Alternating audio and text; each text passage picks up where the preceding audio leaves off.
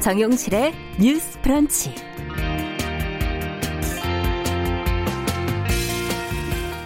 안녕하십니까 정용실입니다. 얼마 전이었죠. 일감이 끊겨 굶주리다가 훈제 달걀 18개를 훔친 40대 건설 노동자에게 징역 18개월이 구형됐다는 소식이 화제가 됐었습니다. 아, 생계형 범죄인데 계란 한 알에 한 달 꼴로 무거운 형량이 구형됐다는 점도 안타깝지만 무엇보다 세계 최대 아동 성착취물 사이트를 운영한 손정우와 형량이 같다는 사실에 이 네티즌들의 비판이 쏟아졌는데요. 자, 원래 일정대로라면 어제 형량이 선고됐어야 하는데 재판부가 선고를 취소하고 변론을 제기하기로 했습니다. 형량이 지나치게 많이 구형된 건 아닌지 살펴보기 위해서 이런 결정을 한 것으로 해석이 되고 있는데요. 자, 과연 당초 구형된 것보다 너그러운 형량이 나올지 많은 분들이 관심을 갖고 지켜볼 것 같습니다. 자, 표면에 드러난 사실만을 보고 법을 수학 공식처럼 이렇게 풀게 되면 당연히 뭐 징역 18개월형일 수도 있겠지만 사람을 보고 그 맥락을 좀 잘 고려해서 푼다면 다른 결과가 나올 여지가 있겠지요. 자, 이 얘기를 왜 드리냐면 오늘이 재헌절입니다. 헌법에 명시된 우리 국민의 권리 중에 행복 추구권이라는 게 있지 않습니까? 죄를 지었으면 대가를 치르는 게 당연하지만 한편으로는 한 끼 식사가 절실한 국민 한 사람 한 사람이 올바른 방식으로 행복을 또 추구할 수 있게 이끌어주는 것도 법을 집행하는 사람들의 일이 아닐까요? 자, 7월 17일 금요일 정용실의 뉴스 브런치 시작합니다.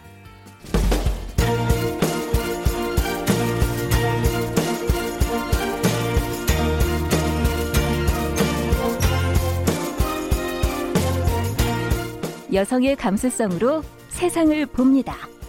KBS 일라디오 정용실의 뉴스 브런치. 여러분의 의견을 기다립니다. 문자는 샵 9730으로 보내주세요. 짧은 문자 50원, 긴 문자 100원이 부과됩니다. KBS 모바일 콩, 유튜브를 통해서도 무료로 참여하실 수 있습니다. 네, 정용실의 뉴스 브런치는 항상 여러분들과 함께 프로그램 만들어 갑니다. 오늘도 많은 분들이 들어와 주셨어요. 둥글둥글 살자님, 써니스카이님, 김복경님, 제랄드씨님, 예, 이렇게 유튜브로도 오늘 많이 들어와 주셨고요. 그리고 최희철님, 윤서영님, 아카스에즈님, 황정현님, 네, 남기숙님, 이정옥님, 이렇게 들어와 주셨습니다. 감사합니다. 자, 오늘도 뉴스픽으로 시작을 해보죠. 더 공감 여성정치연구소의 송문희 박사님, 안녕하세요. 네, 안녕하세요. 전혜영 시사평론가, 안녕하십니까? 네, 안녕하세요. 자, 오늘 첫 번째 뉴스는 문재인 대통령이 어제 국회에서 개원 연설을 했네요. 자, 주요 내용과 여야의 반응 한번 좀 살펴보도록 할까요? 송 박사님께서 좀 정리해 주시겠습니까? 네, 어제 국회 본회의장 분위기가 좋았습니다.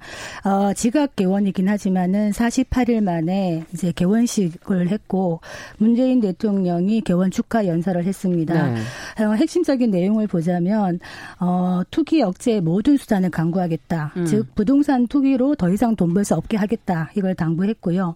그리고 이제 공급 확대를 요구하는 야당의 요구도 경청하겠다 이런 얘기 덧붙였습니다. 네. 그리고 코로나 극복, 한국판 뉴딜에 국회가 협조해 달라고 당부를 했고 협치라는 말을 많이 하면서 강조를 했습니다. 음. 이번 회기 중에 공수처장 추천을 완료해 달라 그리고 평화의 발걸음을 멈춰서는 안 된다 이런 얘기를 했습니다. 네. 그런데 여기에서 조금 어, 주목할 만한 거는 작년 같은 경우에 이제 대통령 9월 달인가 국회 가셨을 때 20대 국회 때 사실 야당 의원들이 길을 틀어 막고 음. 손으로 가위를 치고 이런 식의 이제 반응을 했었는데 네. 이번 같은 경우에는 어, 대통령 입퇴장 때 다 기립해서 음. 인사를 나누는 훈훈한 분위기를 연출했습니다. 네. 자, 개원 연설 두 분 다 지켜보셨을 텐데 어느 대목을 좀 주목하셨는지 그리고 또 여야 반응들은 또 어떻게 나오고 있는지 얘기를 좀 들어보죠. 제가 보기에는 분위기가 이제 지난번에 비해서 예의는 갖췄지만 꼭 음. 좋았다고만은 볼 수 없다. 뭐 마스크 쓰고 네. 까만색 리본 달고 이런 거는 지금 어, 여권이 너무 독주한다는 일종의 항의를 음. 하는 표시고요. 특히 이제 협치라는 점을 강조할 때 일각에서 약간 어 에이 뭐 이런 이제 아 그거 동의할 수 없다라는 음. 이제 탄식이 나온 점 이런 점은 지금 어쨌든 야당이 여권에 대한 불만이 상당 부분 누적되어 있다라는 음. 것을 좀 보여주는 것이죠. 네. 숫자로도 제가 보기에는 협치를 잘한다고 보기에는 좀 무리한 측면이 있습니다. 음. 대통령도 가장 큰 실패가 협치의 실패였다. 20대 그러니까 국회에 대해서 이렇게 평가를 그렇죠. 했어요. 근데 21대 국회도 참 출발에 앞서서 어떤 여러 가지 숫자를 보면 이게 참 잘했다고 보기에는 어려운 측면이 있습니다. 일단은 음. 국회 개원이 상당히 늦어졌잖아요. 그렇죠. 어, 의원 임기 시작한 지 48일 말인데 헌정사에서 가장 늦은 개원식을 했습니다. 네. 물론 뭐 미래통합당의 책임이 완전히 없다고 할 수는 없지만 176석의 거대 여당이 리더십과 어떤 협치의 정신을 더 잘 발휘해야 음. 된다는 음. 책임에서 완전히 자유로울 수 없는 대목인 거죠. 네. 그런 점은 한 번인 어 여당에서도 돌아봐야 된다고 생각을 하고요. 두 번째로 저는 올해 5월 28일 청와대에서 여야 신임 원내대표와 대통령이 오찬을 했었는데 네네. 네. 여기에도 숨겨진 숫자를 살펴봤더니 이게 무려 566일 만에 처음으로 여야 지도부와 대통령이 만난 것으로 평가를 받고 있습니다. 그러니까 2018년 11월 5일 청와대에서 여야정 상설협의체를 회의한 지 무려 566일 만에 이런 게 이루어졌다는 건데요. 네. 한 번을 만나더라도 깊이 있게 대화하면 좋다라는 말도 일리가 있습니다만 음. 지금처럼 여야가 힘을 합해야 되는 시기에는 자주 만날수록 오히려 그렇죠. 속 음. 깊은 음. 대화가 더 쉽게 될 것이다. 왜냐하면 네. 상대방의 요구가 뭔지 불만이 뭔지를 자주 들어야 해결이 될 것이라고 보거든요. 그래서 대통령이 협치를 강조한 점은 좋습니다만 어쨌든 코로나 전국을 넘어가기 위해서는 국회로 돌아온 통합당과 협치를 적극적으로 음. 시도하는 것은 이제 여당의 책임으로 돌아왔다고 그렇죠. 봅니다. 두 번째 저는 입법의 중요성을 좀 강조하고 싶은데요. 대통령이 지금 부동산 정책에 대해서 최고의 민생 입법 과제라고 강조를 했습니다. 네. 그런데 부동산 대책이라는 것이 워낙 민감한 사안이기 때문에 국회에서의 어떤 여야를 거쳐서 법안이 마련되지 않으면 고칠 수 있는 제도가 이렇게 많지 않습니다. 음. 예를 들면 지금 여당에서 많이 나오는 임대차 3법 중에 전월세 상한제의 경우에는 네. 그 전 국회에서부터 민주당 출신 의원들이 많이 주장을 했었어요. 네. 근데 반대하는 당들에 부딪혀서 이게 법안이 마련되지 못한 음. 것이거든요.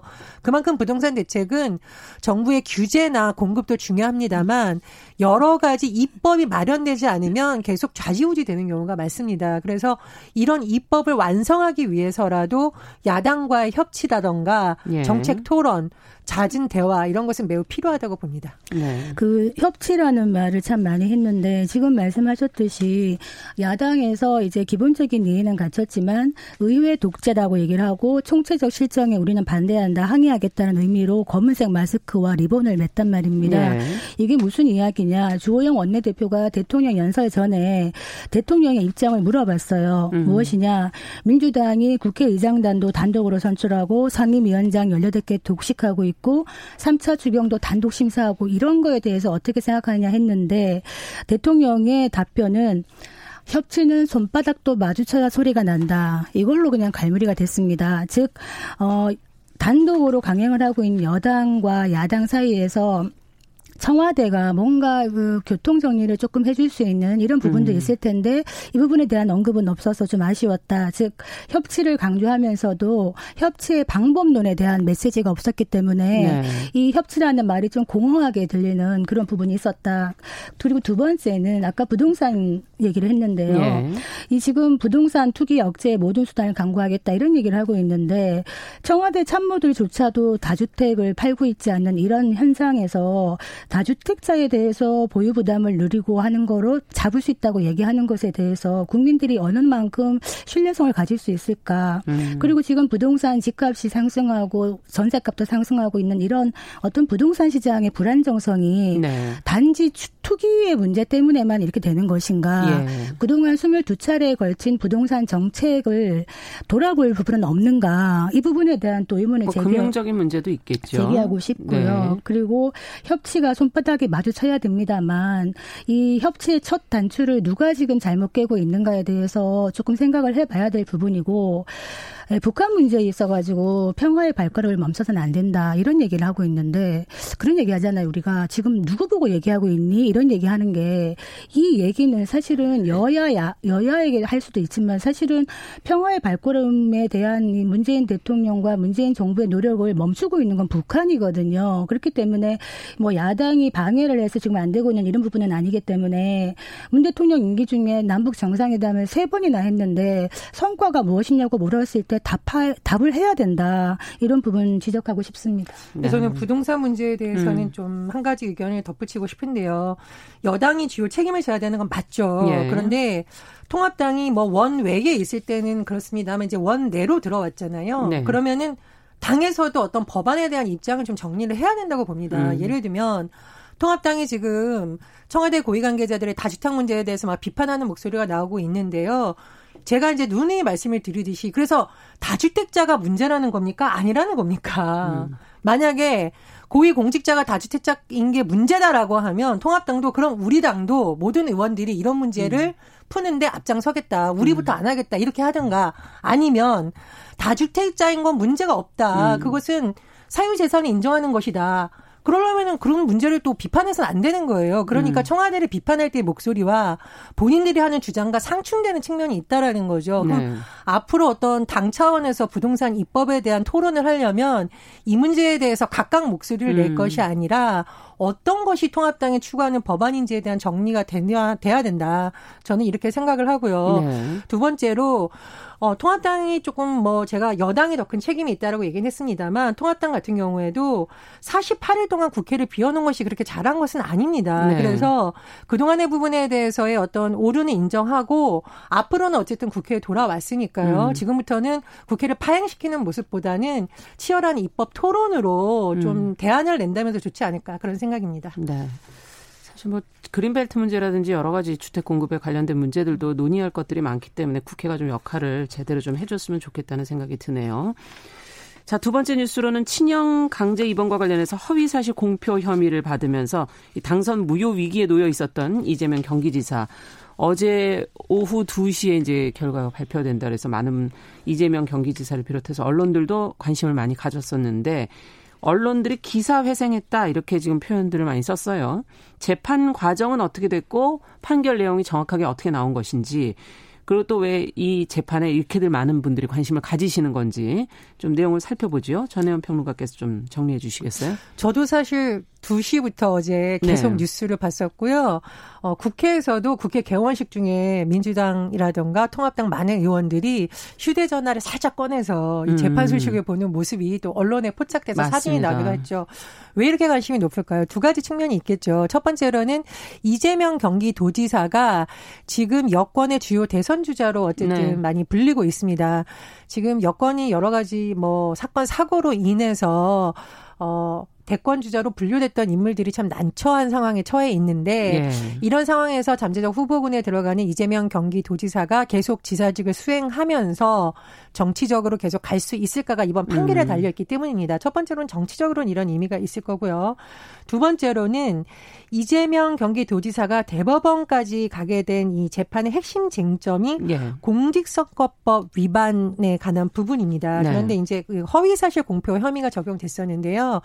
이게 그 지방선거 과정에서 TV 토론회에서 나왔던 발언이 문제가 됐던 음. 겁니다. 그런데 이런 경우 같은 경우에는 앞으로 국회의원들이라던가 어떤 선출 측에 나가는 공직자들이 TV 토론에 출연했을 때 동일한 잣대가 적용될 수가 있는 거죠. 그러니까 책임 있게 발언을 하셔야 되는 거네요. 네, 맞습니다. 네. 책임 있게 발언을 해야 되는데 어디까지가 과연 유죄가 음. 적용되느냐의 하나의 기준일 수 있기 때문에 또 법적으로도 많은 관심을 모았던 부분입니다. 어, 그래서 뭐 기사회생이라는 표현이 나온 것은 쉽게 말하면 1심에서는 무죄가 나왔었는데 2심의 경우에는 유죄가 나왔던 부분이 음, 있었습니다. 여러 있었죠. 가지 예, 예, 여러 가지 혐의가 있는데요. 예를 들면 직권남용 권리 행사, 방해 혐의 이런 건 다 1, 2심에서 무죄가 판단이 나왔었는데 네. 핵심 쟁점 즉 도지사식을 계속 유지할 수 있느냐 없느냐의 핵심에 가를 쟁점은 공직선거법 중 허위사실 공표 네. 혐의였습니다. 1심에서는 이것이 무죄가 났었고요. 음. 2심에서는 유죄가 났고 그래서 결국 대법원이 어떤 판결을 내릴까에 굉장히 예. 관심이 모아졌었죠. 만약 공직선거법상 벌금 100만 원 이상의 형이 확정되면 당선 무효가 되는 것도 있고 음. 5년간 피선거권이 박탈됩니다. 그러면 그러니까 나갈 수도 없는 거죠. 그렇죠. 결론적으로 네. 이재명 지사가 뭐 이번에 무죄가 났습니다만 만에 하나 또 유죄가 나왔다면 경기도지사직을 수행할 수 없는 것은 물론이고 네. 향후 대선에도 출마할 수 없었던 어떤 위기에 놓였었기 때문에 굉장히 관심이 모아졌습니다. 음. 뭐 결과적으로 다시 말씀드리면 무죄가 나왔는데요. 재판부의 판단이 그렇습니다. 그 2018년 지방선거 당시 TV 토론회에서 상대 후보가 어, 이재명 당시 후보에게 형님을 정신병원에 입원시키려고 했죠라는 질문에 대한 답변을 음. 어디까지 봐야 되니거든요. 근데 당시 이재명 후보는 그런 일 없습니다라고 답했어요. 네. 이것이 허위사실 공표로 봐야 되느냐인데 어, 대법관들이 여러 가지 의견을 냈었는데요. 대법원의 경우에는 어쨌든 이재명 지사 쪽의 주장에 힘을 실어준 것입니다. 그러니까 이 제한된 시간에 왜 굉장히 치열하게 공방이 오고 가잖아요. 그렇죠. 그럼 당시에 한 답변이 엄격하게 법적 책임을 볼 수 있는 부분이라도 없고 치열하게 공방이 벌어졌고요. 그럼에도 불구하고 이것이 적극적으로 허위 사실을 말한 것이 아니라 음. 예를 들면 방어적으로 한 면이라든가 음. 또는 뭐 표현의 자유 또 긴박한 상황에서 서로 답변이 오가는 상황 등을 총체적으로 판단해서 대법원에서는 이번에 무죄 판결을 내렸습니다. 네. 자, 가장 궁금한 그러면 이 지사의 향후 정치 행보는 어떻게 될 것인가? 지금 많은 분들이 뭐 댓글로도 올리고 계세요. 이젠 좀 활발해지지 않겠는가? 어떻게 보십니까, 두 분은? 날개를 달았다. 음. 앞으로 대선으로 뛰어드는 날개를 달았다. 이재명 지사 본인은 참 멘트를 참 정치인으로서 메시지를 굉장히 간결하게 단순 명료하게 잘 내는 사람 중에 하나라고 봐요. 네. 이번에 어떤 얘기를 하냐면 앞으로 어떤 역할을 할지는 국민께서 정하실 것. 다 음. 이렇게 얘기를 하고 있는 것이 나는 국민과 함께 간다라는 메시지거든요. 네. 그래서 정치인 이재명 지사에 대해서는 호불호가 많이 갈립니다. 음. 특히 친문이라고 하는 세력 중에서도 사실 지난 대선 후보 경선 과정에서 이 지사가 문재인 대통령에 대한 공격을 좀 많이 했던 부분에 네. 대해서 아직까지 좀 앙금이 남아 있는 부분이 음. 있고 감히 우리 주군에게 저런 식의 반응을 했다 이런 약간 괘씸죄도 좀 있었어요. 네. 근데 지금 이번에 같은 경우에 타이밍상으로 정도로 유력한 대선 후보였던 여당의 대선 후보였던 안희정, 뭐 김경수 네. 지사는 물론 지금 재판 중입니다만 박원순 고 박원순까지 다 지금 링 밖으로 나가 떨어지는 이런 상황에서 네. 여권의 장수가 사실 이낙연 독주 체제로 지금 가고 있는 이런 상황이었거든요. 네. 그런데 다시 살아 돌아온 이재명 음. 다시 보게 되는 겁니다. 네. 아 과거는 묻자. 과거는 묻고 음. 우리 전열을 장비해서 한번 나가보자 이런 분위기가 민주당에서도 읽히고 있어요. 음. 지금 장수 하나하나가 매우 귀하다. 음. 그래서 이재명 지사의 몸값이 많이 올라갈 것이다 이런 생각이 들고 이재명 지사는 어떤 부분이 있냐면은요.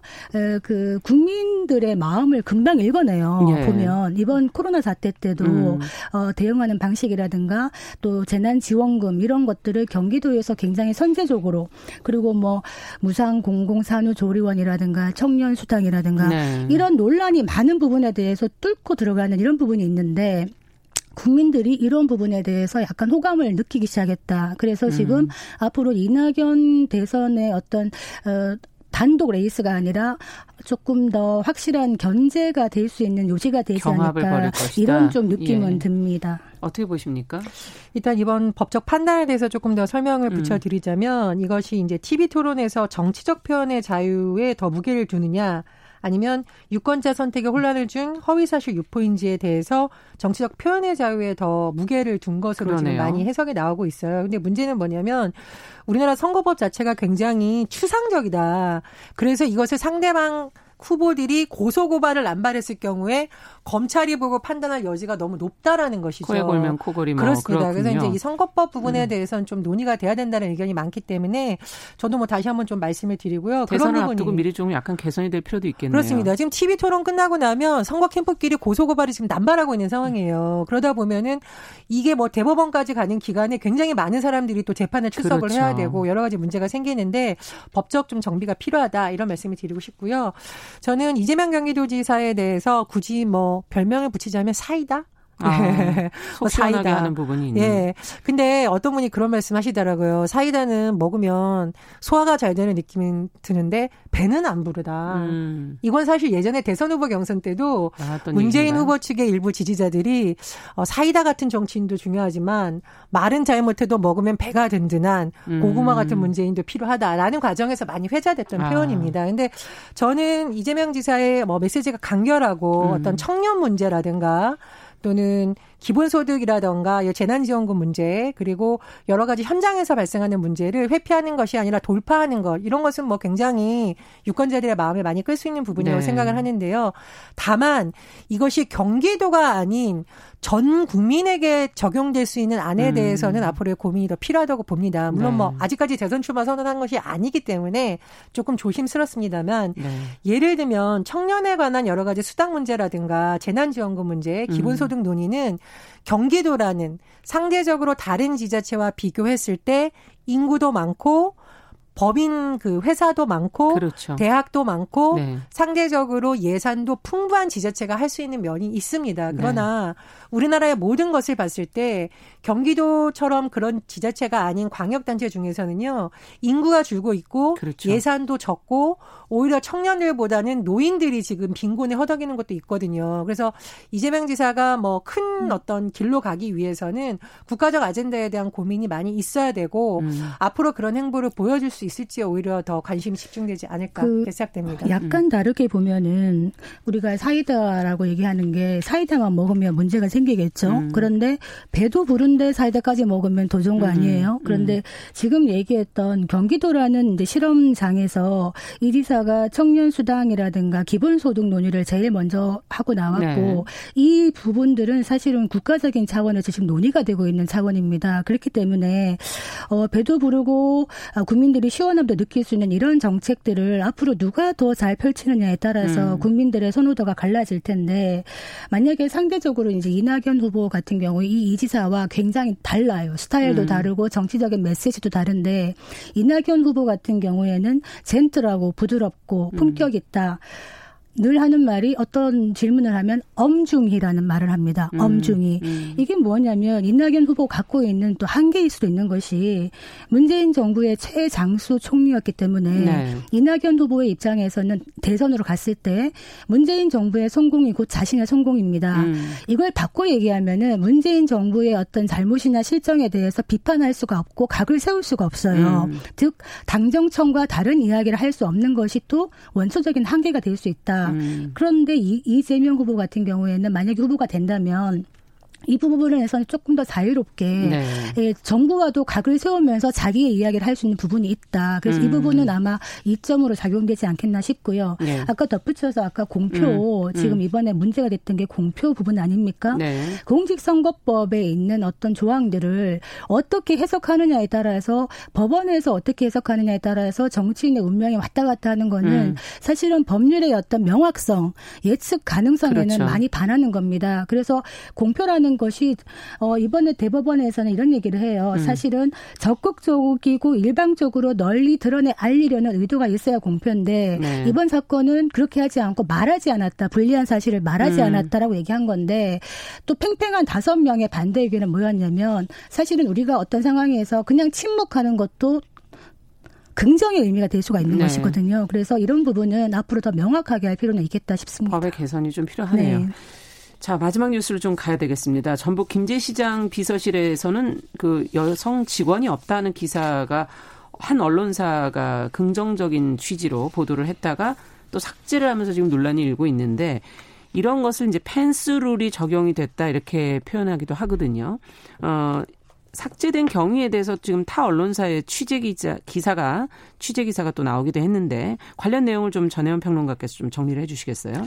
일단 펜스룰이라는 단어가 예. 여러 가지 의미로 이제 악용되는 경우가 많은데 마이크 펜스 미국 부통령이 네. 예전에 한 인터뷰에서 아내를 제외한 여성과 단둘이 식사를 하지 않는다. 음. 아내 없이 술자리에 가지 않는다라고 했는데 이것이 마치 여성과 일대일로 만나면 안 된다라고 오용이 되고 있고 음. 이게 자칫하면 여성이 그 자리에 있었기 때문에 문제가 있었다는 식으로 또 어, 오인되고 있다는 비판도 예. 많이 있어요. 예. 그런데 최근에 이제 한 기사가 어, 펜스로를 부추긴다 이런 비판을 받고 있는데요.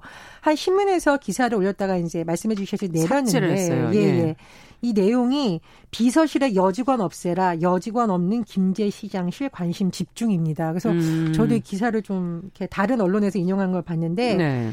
어 2018년 민선 7기 출범부터 시장 비서실에 여직원을 아예 배치하지 않고 남자 직원만 썼다는 것이 굉장히 긍정 평가하는 음. 듯한 기사고 특히 저는 여기 기사 보고 깜짝 놀란 것이 성인지 감수성이 유난히 높은 시장이 이렇게 했다. 그래서 아니 이 기자가 성인지 감수성이라는 단어를 알고 이해를 쓰신 건가? 알고 네. 쓰신 건가라고 네. 이제 의문이 들었고요.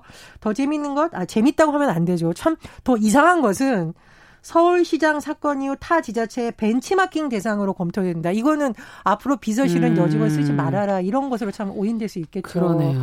그래서 뭐 예. 뭐 비판이 일어서 해당 언론사에서 어, 지역에서 자체적으로 오지 언제 올라온 기사고 실화 맞지 않아 기사를 삭제하는 게 맞다 판단했다고 내렸는데요.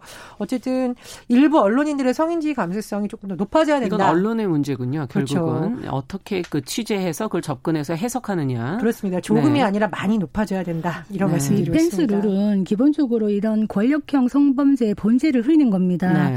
성폭력의 원인을 피해자에게 돌리는 거예요. 그렇죠. 이 여직원이 문제인 것이 아니지 않습니까? 여직원을 동료로 보는 것이 아니에요. 그래서 예. 젊고 예쁜 여비서가 있었기 때문에라는 질문을 다는 것이라 음. 아, 이런 논의는 또 다른 여성에 대한 차별이고 배제다. 음. 그래서 요새 뭐 여자들 무섭다. 음. 이러면서 우리가 원천적으로 배제하자. 회식도 우리끼리 하자. 그리고 지금 말하는 이 김제 이 경우에는 음. 그 기사에 의하면은 성인지 감수성이 유난히 높아서 여직원이 혼자 시장실에 결제를 받으러 오는 것도 엄격히 규제하고 있다. 네. 그럼 이해를 어떻게 하는 겁니까? 그래서 그러면 규, 결제 안 받아도 됩니까? 아, 그러니까 이런 부분은 사실은 예. 남자 여자의 문제가 아니라 어떤 성을 뽑아놓고 역할을 음. 어떻게 주느냐의 문제인 것이거든요. 그렇죠. 젊은 여비서가 할 수 있는 일을 남자 비서도 할 수 있는 겁니다. 그럼요. 젊은 남자 비서도요. 네. 그래서 아마 펜스 룰이 여성의 어떤 미투나 이런 목소리를 어, 배제하는 걸로 가는 거는 우려가 된다. 이런 문제 해결이 아니죠 근본적으로. 네. 예, 지금 8186님도 여성 남성 따진다는 게 참 마음 아픈 현실입니다. 이렇게 적어주셨네요. 자, 뉴스피 오늘 여기까지 듣겠습니다. 전혜영 평론가, 더공감 여성정치연구소 송문희 박사 두 분 수고하셨습니다. 감사합니다. 감사합니다. 자, 정용실의 뉴스 브런치 듣고 계신 지금 시각 10시 32분 향해 가고 있고요. 라디오 정보센터 뉴스 듣고 오겠습니다. 중앙방역대책본부는 코로나19 국내 신규 확진자가 오늘 0시 기준으로 60명 증가했다고 밝혔습니다. 해외 유입 사례가 39명인데 부산항에 입항한 러시아 선박에서 확진자 19명이 잇따라 발생했습니다. 정부는 코로나19가 급속도로 확산 중인 이라크에서 일하고 있는 한국인 근로자들을 국내로 특별 수송하기로 했습니다. 현재 800여 명이 남아 있습니다. 고 박원순 서울시장의 통화 내역 등을 확인하기 위해 경찰이 휴대전화 세대에 신청한 통신영장이 법원에서 기각됐습니다. 강제 수사 필요성에 대한 소명이 부족하다는 이유입니다. 여성가족부가 오늘 여성폭력 방지위원회 긴급회의를 열어 고 박원순 전 서울시장의 성추행 의혹과 관련한 대책을 논의합니다. 여성단체 대표 등 민간위원도 참석합니다. 청와대가 주택 공급 방안의 하나로 서울의 개발 제한 구역 그린벨트를 해제하는 방안을 검토할 것이라는 더불어민주당과 정부의 입장을 재확인했습니다. 김상조 정책실장은 이 문제와 관련해 당정이 이미 의견을 정리했다고 말했습니다. 지금까지 정보센터 뉴스 정원나였습니다.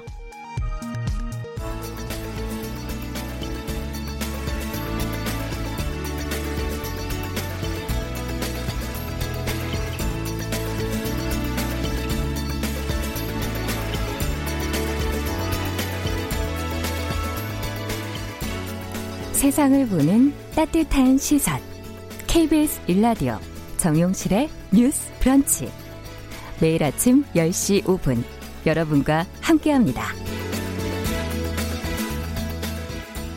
네, 정용실의 뉴스 브런치 듣고 계신 지금 시각 10시 34분이고요. 금요일에는 아마 어떤 분이 나오시나 기다리시는 분들 많으실 것 같습니다. 이 다양한 분야에 활약하는 여성들 초대하는 그런 초대석 시간인데요.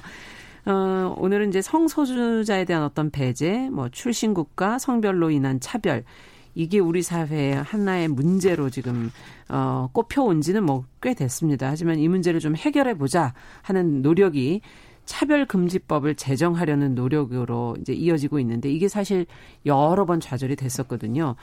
이번 21대 국회 이제 어제 이제 개원을 했는데 국회 들어서 다시 한번 지금 법안이 발의가 됐고 최근 또 몇 년 사이에 이 어떤 인권 감수성이라 그래야 될까요? 또 차별에 대한 시민들의 문제 의식 이런 것들이 높아지면서 차별 금지법이 이번에 좀 통과되지 않을까 하는 기대도 사실 되고 있습니다. 그래서 오늘 이와 관련된 내용을 좀 이야기 나눠보고자 합니다. 어, 오늘 초대석에는 트랜스젠더 변호사로 성소수자 인권을 위해 일하고 있는 차별금지법 제정 관련해 또 목소리를 높이고 있는 박한희 변호사 자리해 주셨어요. 어서 오십시오. 네, 안녕하세요. 반갑습니다. 그리고 또 이 시간 함께 알차게 만들어 주시는 방송인 남정미 씨도 자리해 주셨습니다. 반갑습니다. 안녕하세요. 반갑습니다. 코미디하는 남정미입니다. 네. 네. 유튜브로 의식해 주시는 분은 남정미 씨밖에 어, 저밖에 없어요. 없어요. 어, 네. 여러분 유튜브로 저희 얼굴을 보실 수 있습니다. 어서 어서 들어오세요. 네. 자, 근데 이 차별 금지법을 좀 더 먼저 자세히 좀 살펴보고 네. 저희가 이제 얘기를 들어가면 좋을 것 같은데 원래 헌법에도 이런 걸 차별해서는 안 된다는 내용이 들어가 있지 않나요? 네. 그렇죠. 네. 차별 금지법은 그러니까 헌법에 명시된 우리의 어떤 권리 같은 거 아니에요? 네, 그렇죠. 당연히 이제 헌법 11조에는 모든 사람은 평등해야 된다고 음. 얘기를 하고 있습니다. 하지만 이제 그런 그런 헌법의 평등의 원칙만으로는 정말 네. 차별이 무엇인지 현실적으로 어떤 자기가 불이익한 대우나 음. 부당한 대우를 받았을 때 이게 왜 차별인지를 얘기할 수 있다던가 음. 아니면 국가가 그 차별을 음. 없애기 위해서 어떤 걸 할 수 있다던가 네. 또 이제 차별 피해를 받았을 때 내가 어떻게 구제를 받을 수 있다던가 아. 이런 것들이 사실 명확하진 않잖아요. 그래서 그렇죠. 차별금지법 그런 헌법의 평등권을 보장하기 위해서 어떤 구체적인 어떤 차별의 의미 그리고 국가의 의무 그다음 구제 수단들을 제공하는 그런 음. 법이라고 할 수 있죠. 그러니까 그 조항을 좀 더 구체적으로 네. 삶 속에서 구현할 네. 수 있도록 만들어가는 그쵸. 법이다. 현실 속에서 차별을 없애고 평등을 증진시키기 위해서 네. 어, 필요한 법이. 그럼 예를 들어서 음. 내가 차별 금지법 이게 시행이 돼서 음. 어나 오늘 정윤실 아나운서가 나한테 뭐라 그랬어? 어나 이거 음. 신고해야지 이렇게 음. 얘기해서 차별 금지법을 네. 나한테 좀 접목을 시키려고 하면 어떤 식으로 이해하면 빠를까요? 네, 네. 사실 이제 차별금지법이 뭐 모든 뭐 일상에서의 모든 발언이나 모든 사적인 음. 얘기까지 다 규율할 수 있는 건 법의 영역이기 때문에 아. 근데 이제 보통 뭐 교육이나 네. 고용이나 이제 뭐 물건을 사고 팔거나 어. 뭐 서비스를 받거나 이런 약간 소위 말하는 이제 우리가 공적인 사회생활을 한다는 영역 그렇죠. 있잖아요. 거기서 그러네요. 이제 차별이 있어서는 안 된다. 음. 뭐 여성이라고 해고를 시키거나 네네. 뭐 장애인이라고 물건을 안 팔거나 음. 뭐 아. 이제 뭐 이제 이주민한테 필요한 교육을 하지 않거나 이런 것들은 사실 어떻게 하면 사회생활을 해서는 안 되는 일이잖아요. 그렇죠. 이런 것들을 규율하는 법이라고 할수 아, 있습니다. 아, 일상생활까지는 다 규율하는 네, 사실 일상에서 사적인 관계에서 벌어지는 걸 모두 법이 개입하는 거는 사실 아, 국가가 아, 너무 지나치게 또 권한을 행사하는 문제이기 때문에 아. 예. 아니 하필이면 또 그 얘기를 네. 하죠. 아니 근데 아, 제가 KBS 상대로 싸우려면 힘이 없잖아요. 아, 맞아요. 차별금지법 어떡해요? 네, 그래서 이제 차별금지법에 그러니까. 좀 중요하게 음. 보는 게 이제 그 사실 뭐 노동자가 내가 만약에 여성인데 승진이 안 됐단 말이에요. 근데 그래요. 내가 내가 약간 승진이 안 된 게 나의 여성의 어떤 그거랑 그 유리천장 유리천장인 것 같은데 회사에서는 당연히 어 너 여성이라서 승진 안 한 게 아니고 너가 뭐 능력이 없어서 음. 아니 동료들과 못 어울려서 승진 못 시키거나 음. 하잖아요. 그럼 내가 회사를 상대로 싸우려면은 내가 여성이라 부당한 대우를 받았다는 걸 증명을 해야 되는데 어. 아. 사실 정말 그냥 그냥 맨땅에 증명이 너무 어렵죠. 그러니까요. 예, 그래서 차별금지법은 이제 입증 책임을 좀 부담시켜서 어. 그러니까 내가 불리한 대우를 받았다는 걸 입증하면은 회사가 아 나는 너가 뭐 불리한 대우를 한 게 여성이라서 한 게 아니야라는 걸 회사가 입증해야 돼. 회사가 아, 반대로 그러니까 상대 쪽에 입증 책임을 지우는 거지. 그렇게 함으로써 내가 좀 증명을 해야 되는 책임을 좀 완화시키는 겁니다. 아. 이게 사실 뭐 가령 환자가 의료, 의료 소송 같은 걸 할 때 그거는 일방적이잖아요. 네, 환자가 다 준비해야 되죠. 근데 이제 지금도 이제 의사가 설명을 하지 않았다는 그러니까 수술 전에 뭐 설명을 제대로 하지 않았다는 건 의사가 증, 명하도록 되어 있거든요. 아. 네, 네, 네. 왜냐하면 사실 환자는 증명할 수가 없잖아요. 그렇죠. 설명을 안 들었다는 거를. 예. 그러니까 의사가 증명을 하게 함으로써 이 환자랑 의사가 대등하지 않은 권력 관계를 보완해 주는 음. 역할을 하는데 아, 비슷합니다. 차별금지보다 아. 그런 권력 관계를 보완해 주는 역할을 하는 것이죠. 좋네요. 그럼 저는 네, 그러네요. 회사 가 남정미 왜 승진 안 시켰어 음. 사장으로 어? 능력이 있는데 이거를 왜 안 되는지 KBS가 이렇게 그렇죠. 입증을 해야 되는 거고.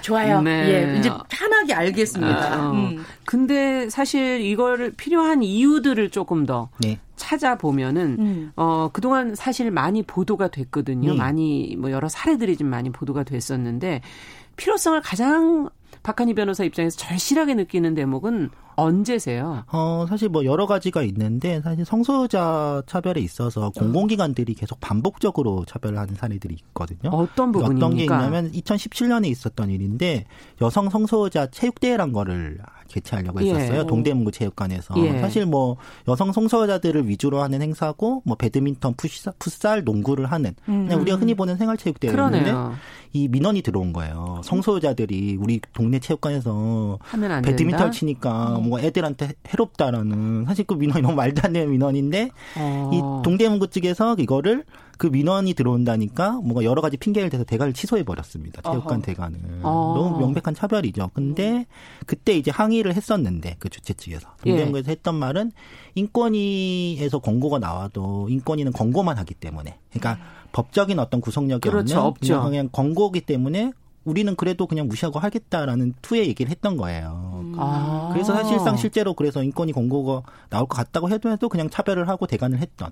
근데 이게 사실 아. 반복적으로 이루어지고 있거든요. 성소유자 행사를 하나 어디만 하는 게 아니라 동대문구도 뭐 그렇고 뭐 어디 이제 다른 구도 그렇고 뭐 음. 최근에 이제 서울교통공사가 지하철에 이제 성소자는 뭐 당신의 일상 속에 있습니다라고 음. 그 지하철역에 광고를 게시하려고 했는데 네. 교통공사에서 그것도 민원이 들어올 것 같다는 이유로 한번 반려를 한 적이 있거든요. 아. 이런 식으로 이제 반복적으로 이루어지는 게 사실 공공기관조차 이런 식으로 인권위가 인권위법이 있음에도 네. 아 이건 권고밖에 없으니까 차별을 하겠다고 음. 나온다면은 이게 사적인 영역에서 그러니까 회사나 어떤 좀 그렇죠. 교육기관 쪽에서 이런 차별은 더 심할 거잖아요. 공공기관조차 이러면은 네.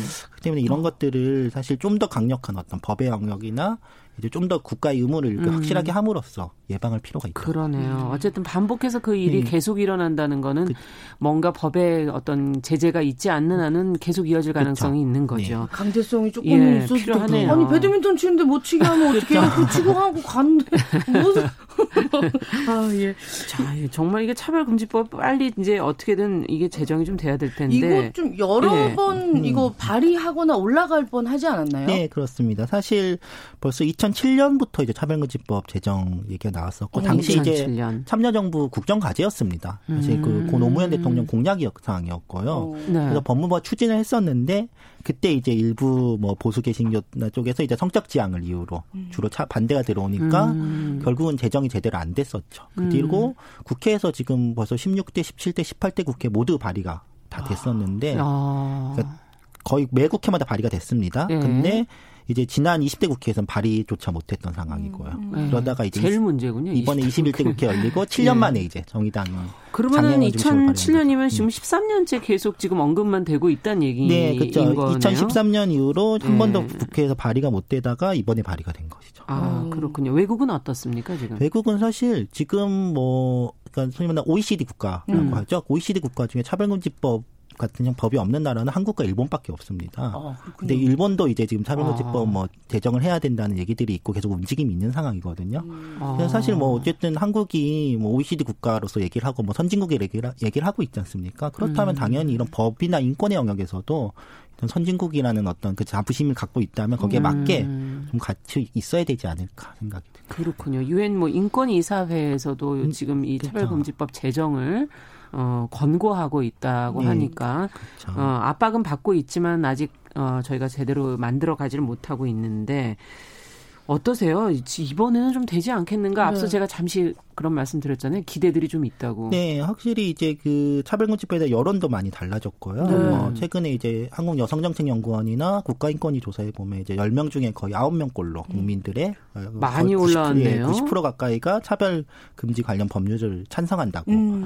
밝혔고 뭐 이제 그 지난 6월 29일에 이제 10명의 의원에 의해서 발의가 됐고 최근에는 또 민주당 이상민 의원이 예. 자기 대표 발의를 하겠다고 또 차별 금지를 추가로 이제 처음에 10분 어. 모으는데도 좀 힘들었다는 그쵸? 얘기도 들었는데. 예, 예. 그렇죠. 근데 이번엔 또 이제 민주당 이상민 의원께서 좀 이제 자기가 이제 또 사람들 더 모아서 또, 또 다른 음. 법안 하나 또 발의를 하겠다고 한 상황이라 이제 어느 때보다 사실 이렇게 발의가 지금 활발히 이루어지고 있는 만큼 좀 음. 제정도 실제로 이루어질 거라는 기대들도 있는 상황이죠. 그렇군요. 사실 이렇게 차별하면 음. 저는 왜 그 느껴보신 적이 있으세요? 아, 그 저, 음. 저는 느끼는 거저잘 안 한다고 생각을 하는데 음. 우리는 안 하려고 노력은 한다. 한다. 예, 예. 근데 하고 있을 수도 있어요, 예. 우리가 그죠? 예, 저는 그 김지혜 교수님하고 예. 인터뷰한 대담한 걸 봤거든요. 음. 그 선량한 차별주의자 맞아요. 책을 쓰셨죠. 음. 1년이 안 된 책인데 10만 부를 돌파했습니다. 아, 그 책이. 그만큼 많은 분들이 관심 있으신 예. 거잖아요. 근데 그 책 보면 나오잖아요. 아, 저는 그런 사람 아니에요. 아, 이런 얘기를 하는데 예, 음. 차별이 굉장히 크고 나랑 거리가 음. 멀다고 생각했는데 네. 코로나 사태 겪으면서 음.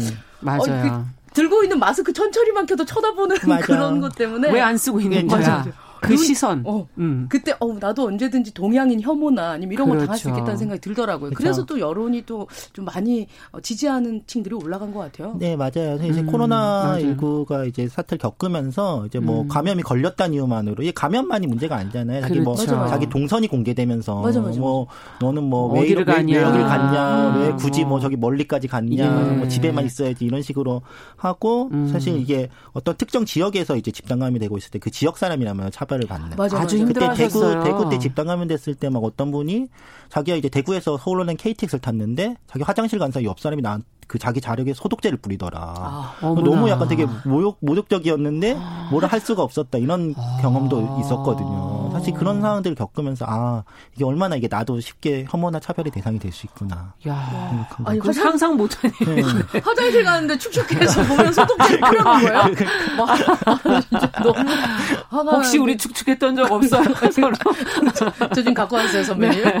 소독제 들고 다니시는 분들도 그러게요. 꽤 있어요 요즘에. 네. 아니 이게 뭔 일이 아니. 아니네요, 정말. 맞아. 네. 아, 그렇구나. 야, 언제든 나도 차별의 대상이 될 아니, 그러니까 이게 차별이 옛날에는 뭐 그런 어떤 뭐 종교적이라든지 그러니까. 이런 거에서 시작된 게 지금은 병 코로나로 그쵸. 인해서 병적인 음. 것까지 건강 상태까지도 이제는 어떻게 보면 잘못하면 차별의 그 예, 하나의 기준이 되기도 할 수 있겠다. 맞아. 앞으로는 너무 다양해질 수도 있겠다. 그쵸. 계속 이제 어떤 사람을 차별하고 구별하는 사회들이 점점 늘어나고 있고 이게 예. 사실 뭐 아동들도 이걸 다 어른들의 이걸 합숙을 해서 네. 뭐, 뭐. 경제 상태로 이제 뭐 따돌림을 한다는 거 이런 게 있잖아요. 뭐 전세 지수한다고 따돌림하고 예. 뭐 예. 다문화 가정이라고 따돌림하고 이런 것들이 사실 음. 다 이게 그 기존의 이제 차별적인 어떤 구조 때문에 맞아, 학습이 된 음. 결과잖아요. 네.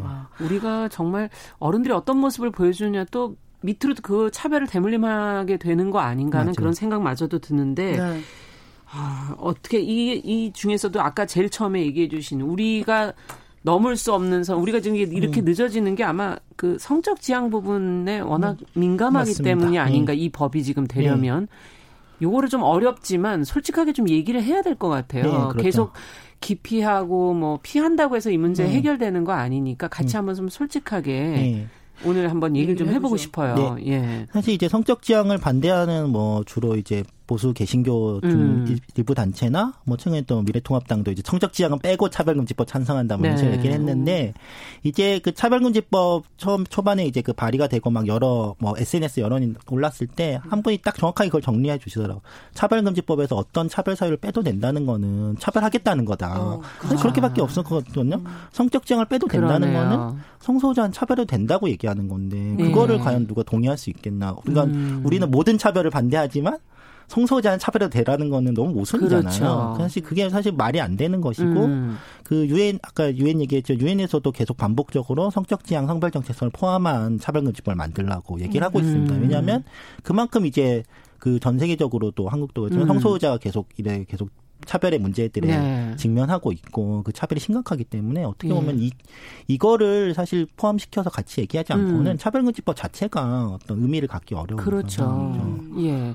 지금 현상이 어떻습니까? 이쪽에서는 왜 이런 이 부분을 왜못 놓는 것인지 그리고 이것은 어떻게 인식을 바꿔야 되는 것인지. 음, 그렇죠. 이게 사실 예. 성소자에 대해서 사람들은 많이들 이게 안 보이고 음. 낯설다는 생각들을 좀 많이 하는 것 같아요. 이게 우리 일반 대중들에서는 그걸 두려워하죠. 그렇죠. 두려워하는데 모르는 부분에 대해서 그쵸. 공포심이 있고 있죠. 맞아 맞아. 예. 사실 이제 성소자들이 뭐 많은 통계를 보면 인구의 한 5에서 10% 정도라고 하거든요. 네. 네 생각보다 생각 많습니다. 그러니까 이게 음. 우리 한국은 공식적 통계가 없지만 미국이나 일본 이런 통계를 보면은 아. 사실 굉장히 많은데 이게 안 나오고 있는 거거든요. 근데 어. 우리가 그만큼 못 본다는 거잖아요. 예. 그러니까 이렇게 성소자 못 보게 한다는 것 자체가 차별인 것이고 음. 최근에 이제 이태원 이태원 지역에서 5월 달에 집단 감염이 있었을 때 음. 많은 성소자 이태원을 방문했던 성소자들이 이제 감염 감염에 대한 우려도 있었지만 음. 이게 드러나면서 내가 이제 성적 지향이 드러나고 아우팅이 될까라는 우려 때문에 어. 이제 검사 자체를 이제 받기 어려워하는 모습들이 있었잖아요. 이게 음. 사실 굉장히 어떤 차별과 혐오가 그렇죠. 이 사회 전체가 안, 좋, 안 좋다는 게 이제 방역에도 해가 된다는 것을 분명히 느꼈던 거고 그때 뭐뭐 어. 뭐 국무총리나 뭐 이런 지자체장이 다 이제 차별과 혐오는 안 된다고 얘기를 했잖아요. 네. 사실 그거 그게 이미 하나의 교훈이 된 거 됐다고 음. 생각하면 될 것 같아요. 차별과 음. 혐오를 할수록 그 집단만의 문제가 아니라 사회 그렇죠. 전체의 문제라는 것이 이게. 네. 전 음, 말씀하세요. 예, 예. 개인적으로 그뭐 음. 어, 숙대 네. 입학 네. 포기 사건도 그렇고요. 기억나죠. 변희수 하사 네. 강제 전역 사건 등등 이렇게 음. 성소수자 관련된 문제가 계속 올라오니까 사람들 솔직히 관심 음. 없으신 분들 야좀 그만해 뭐 이런 네. 얘기도 네. 하시고요. 음. 근데 끊임없이 이걸 가시화하고 우리가 공론화하고 말을 나눠야 하는 어, 노력이 필요하다고 음, 생각합니다. 어떻게 생각하세요? 사실 이 사건들이 좀 되게 아, 아픈 일이기도 하지만 사람들이 이게 트랜스젠더라고 하면은 많은 사람들이 생각하는 게 이제 하리수 씨 많이들 아시잖아요. 어, 그러니까, 그러니까, 연예인이나 이제 TV 속 모델 이런 음. 쪽으로만 생각했는데 일반인을 많이 네, 이게 보면서 뭐... 이제 군인도 있고 맞아, 학생도 맞아. 있고 근데 음. 이게 너무 평범한 사람들인데 트랜스젠더라고 학교를 못 가고 음. 예. 군대에서 강제 전역당한 걸 보면서 아 이게 정말 이게 합리적인 일인가 이게 음. 허용되는 일인가라는 또 생각들을 많이 하는 사람들이 많았어요. 그래서 음. 오히려 아 성소수자들이 정말 여러 사회 속에 있고 되게 부당한 차별을 받고 있구나를 느끼는 또 계기가 된 것 같아서 음. 약간 좀 말씀하신 대로 이제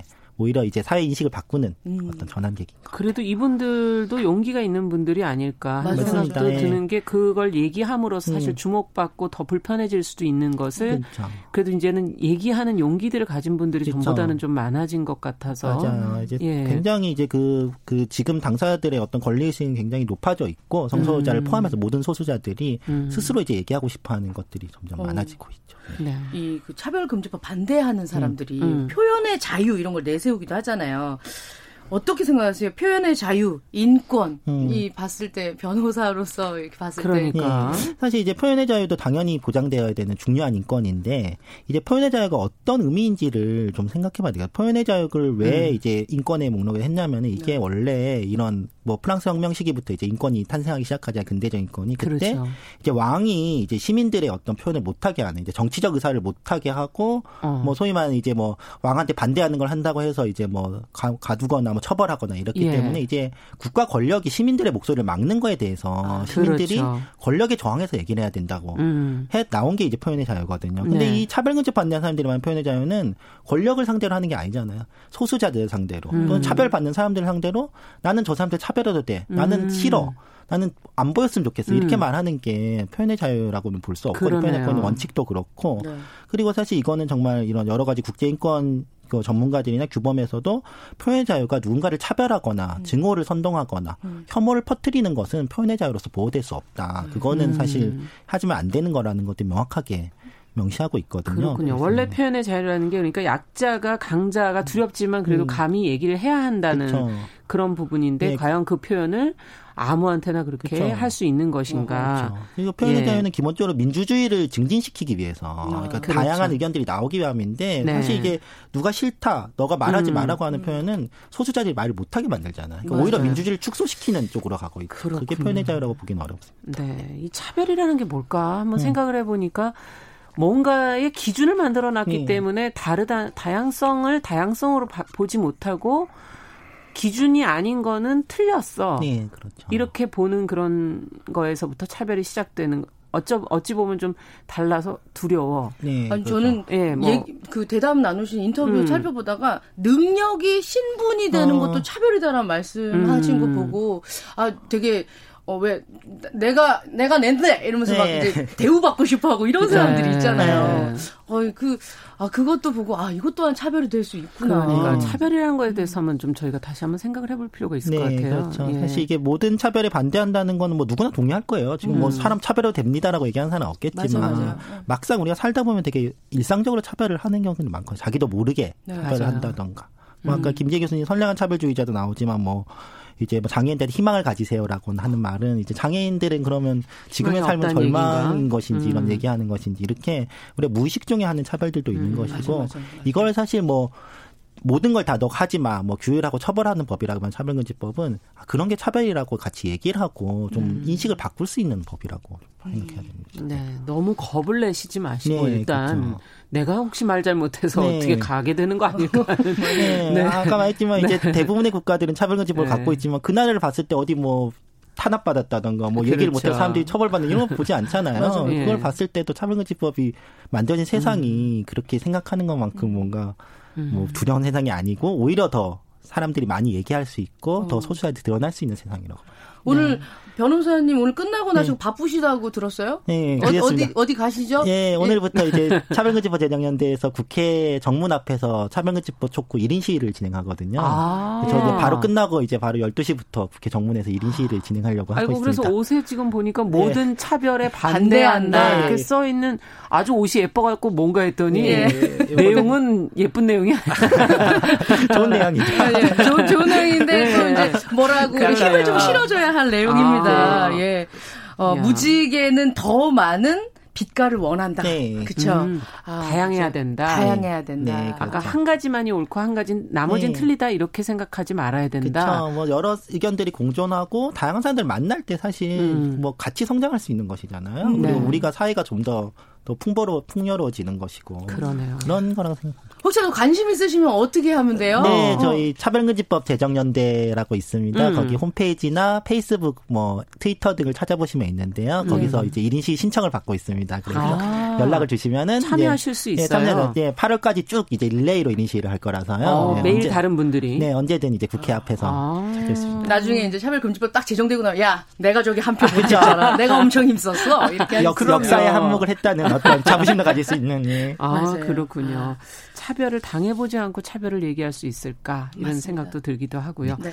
자 오늘 차별금지법에 관한 내용 성소수자 인권과 재정을 위해서 목소리 내고 있는 박한희 변호사와 함께 자세히 살펴봤습니다. 남정민 씨도 감사합니다. 네, 감사합니다. 네, 두분 감사합니다. 네. 자 정용실의 뉴스브런치 금요일 순서는 여기서 인사드리고요. 저는 주말을 보내고 다음 주 월요일에 찾아뵙겠습니다. 감사합니다.